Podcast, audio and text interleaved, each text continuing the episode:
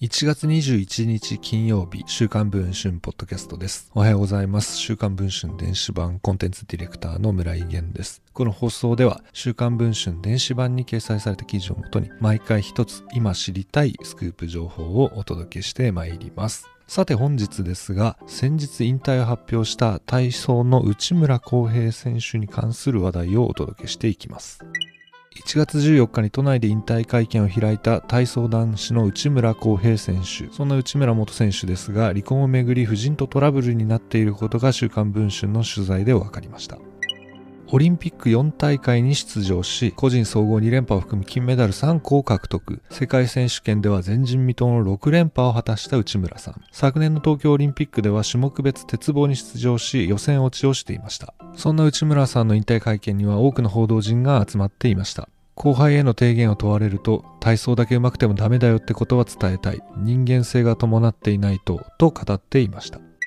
そんな内村選手が妻の千穂さんと結婚したのは2012年11月のことでした。千穂さんは日体大体操部の1学年後輩で、2013年4月には長女、2015年3月には次女が生まれています。ところが内村家の夫婦関係は次第に悪化していきます妻の千穂さんは精神的に追い込まれるようになり食事も喉を通らない状態になってしまったといいます体重も一時は33キロ台にまで激減してしまったといいます昨年11月のことでした。二人の娘と共に自身の実家に戻っていた千穂さんのもとに内村さんから一通の LINE が届いたそうです。そこには離婚の意思とともに別居しますという言葉が綴られ、弁護士の名刺も写真で添えられていたといいます。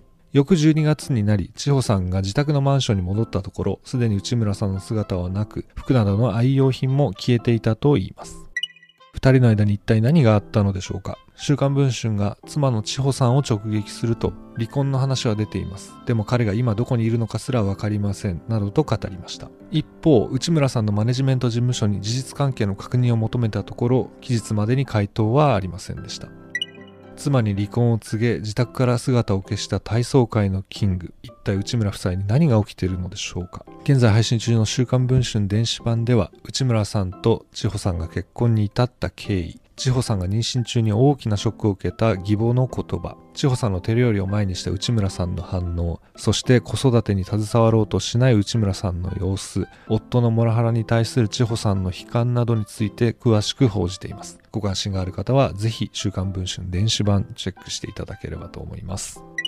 え、内村選手の引退会見はテレビや新聞でも大きく取り上げられていました。その裏で発覚したこうした夫人との離婚をめぐるトラブル。内村選手は何か発言をするのでしょうか。注目をしたいと思います。それでは本日の週刊文春ポッドキャストはこちらで終わりたいと思います。次回の放送は来週月曜日になります。また楽しみにお待ちいただければと思います。週刊文春電子版村井源でした。